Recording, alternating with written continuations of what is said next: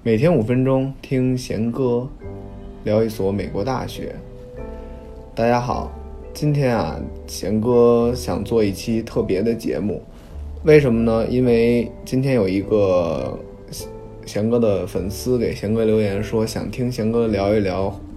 华盛顿大学西雅图分校。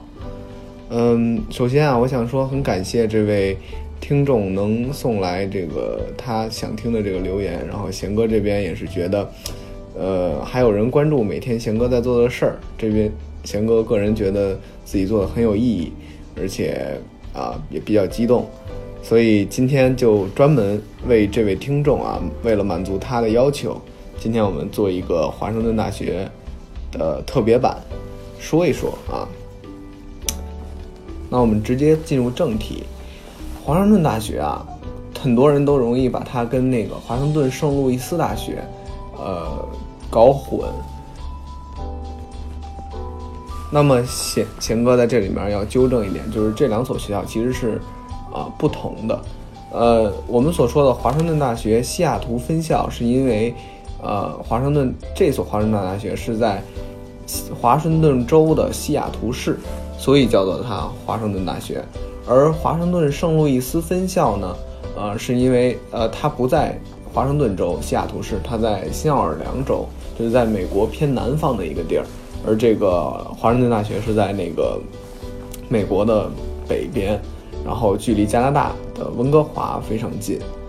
那么刚刚其实说了一下，简单的说一下它地理位置啊，那这所大学是一所成立于1861年的公立大学。那么由此可见，这所大学目前到现在为止有高达一百五十年的历史了。然后呢，呃，像贤哥刚刚说的，这所学校位于华盛顿州西雅图市中心的北部。然后校园面积呢，大概为七百零三亩，是西海岸最古老的大学之一，和 UCLA 啊，加州大学洛杉矶分校、USC 等啊一起媲美为最古老的学校。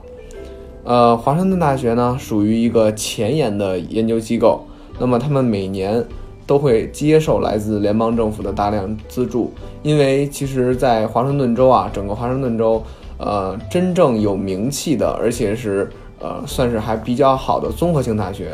唯一的一个大学就是华盛顿大学西雅图分校，那么他们肯定就会能够接接到啊这整个华盛顿州州政府的大量资助。呃，他们的学校呢，采用的是这个学期制，然后就是他们的他们的学校的这个学期制度啊，采用的是季度制，三个月一学期。那么可以感受到啊，那么一年他们正常的话应该是有四个学期，分别为春夏秋冬四个学期。然而，呃，夏夏校，我们常说的这个夏季学期，也就是夏校，它通常不是呃强制要求的，而呃，秋、冬、春这三个学期是每年学生要必须要求去上的，就是九月份到呃六月份这么一个时间段。那么华大呢，因为也是西雅图唯一的一所中综合性大学，他们的学生活动啊可以说是非常丰富，有超过五百个学生组织在华大，而且大部分学生都能在华大找到志同道合伙伴。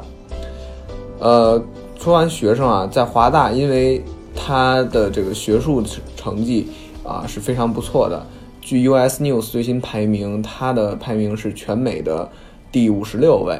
啊，他为他能上榜前五十六的原因之一，就是华盛顿大学的师生比例，呃，目前是二十一比一。啊，通常通常来说，就是一般的课，一节课，呃，有二十一位学生，然后配一名教授。学校呢，至少有百分之三十七点六的班级采取小于二十人的小班教学模式，可想而知啊，就是大概四成的这个班级，所有学生的那个这个班型的规模都是非常小的。我觉得这是一个非常非常特别的一个，而且特殊的这么一个形式，因为其实在美国很多综合性大学。呃，都是一种大班教学，可能一节课有三四百个人、二三百个人的学校。而像华大这种啊，本来就有很多学生，但又能采取小班教学的，其实是给学生一个非常好的机会，能够和教授进行这个一对一的交互，甚至说能让教授记住你的这么一个机会。那么对很多像咱们中国学生，比如说申请研究生啊，需要推荐信，找工作需要推荐，这种都是非常非常好的机会。呃，然后因为华大是综合性大学，所以说他们的学院设置可以说是非常非常全面。他们有呃，不光是文理学院啊，他们也有呃科学院、城市建筑学院、口腔院、教育院等等工程学院，嗯，真的是应有尽有。而且像他们的企业吧，就是在西雅图本土的，你比如说亚马逊啊，他们的总部就在。呃，这个西雅图以及微软，他们都把总部设在那里。他对于这个华大毕业的学生，他们可以说是他们最喜欢的，呃，人招收的人群之一了。而且每年其实，呃，并没有公布，但是可以说每年这个亚马逊啊、微软啊、波音啊这种超级大公司都会给华大毕业的学生留下非常非常多的名额。所以说我其实有很多朋友在加州啊，当时他们毕业很多都是为了在亚马逊啊、这个微软谋求一份工作，然后他们都搬到西雅图了。那么我们说回啊，刚刚说到西雅图了，那西雅图这个地儿，贤哥觉得也有很多地方能跟大家聊一聊啊，因为它的气候其实是特别适宜人居住的。贤哥去年九月份去了一趟，和几个朋友，那是贤哥第一次去西雅图，我觉得。那个城市给我给我给我的一种感觉啊，其实有点像英国，因为在西雅图基本上全年有二百三十天天左右的时间都是阴天，然后呢，在冬天降雨量还非常大，呃，我们都说知道啊，在英国可能出门在伦敦生活，出门都得拎拎一把伞。因为基本上天天都要下雨，那么西雅图也是，那么可能偶尔在夏季受一些厄尔尼诺现象的影响啊，他们可能降雨量会少一点，但是在呃夏季往后秋季，然后一直到来年的春季都是下雨下非常多，呃，因为下雨多降雨量多，所以呢，他们周边的这些这个自然景观真的是非常非常棒。而且它距离这个奥林匹斯山脉以及呃温哥华都是非常非常近的。呃，如果大家有机会去西雅图的话，想看自然景观，我觉得不光呃可以在西雅图周边的那些森林公园转，然后我还可以给大家推荐一个地方叫雷尼尔雪山。那个雪山也是一个，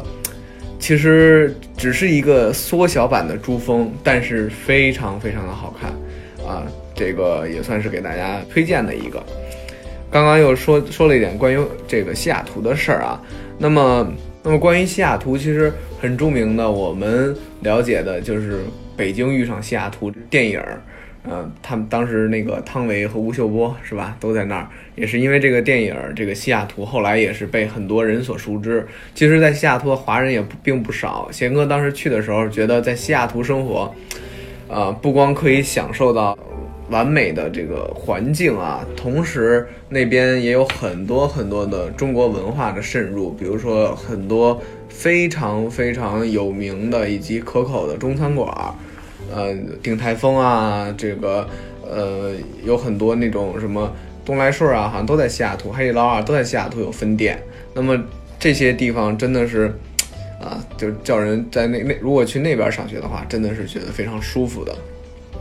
最后啊，我们再说一个关于华大特别著名的两个景点儿吧。呃，其中一个呢叫做他们的这个图书馆，因为华大的图书馆当时是我们看到那个《哈利波特》